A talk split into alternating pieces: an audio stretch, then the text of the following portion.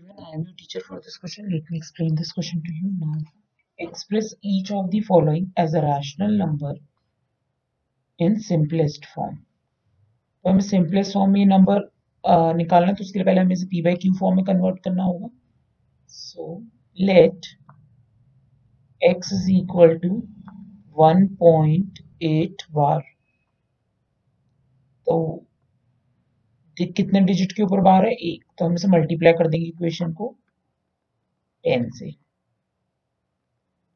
Multiply equation 1 by 10. तो ये हो गया हमारा 10x इज इक्वल टू 1.8. एक 8 इधर आ गया 0.8 बार. इक्वेशन नंबर तो subtracting 2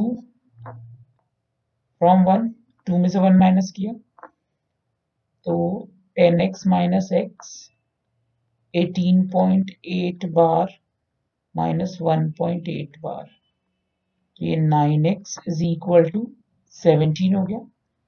x is equal to 17/9. तो हम इसे मिक्स्ड फॉर्म में लिखेंगे.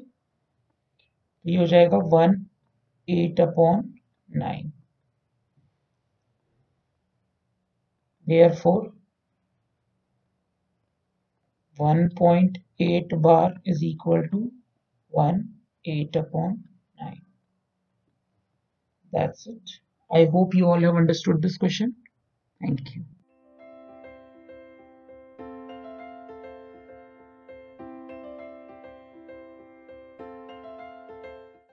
This podcast is brought to you by Hubhopper and Shiksha Abhiyan. अगर आपको ये पॉडकास्ट पसंद आया तो प्लीज़ लाइक, शेयर और सब्सक्राइब करें और वीडियो क्लासेस के लिए शिक्षा अभियान के यूट्यूब चैनल पर जाएं.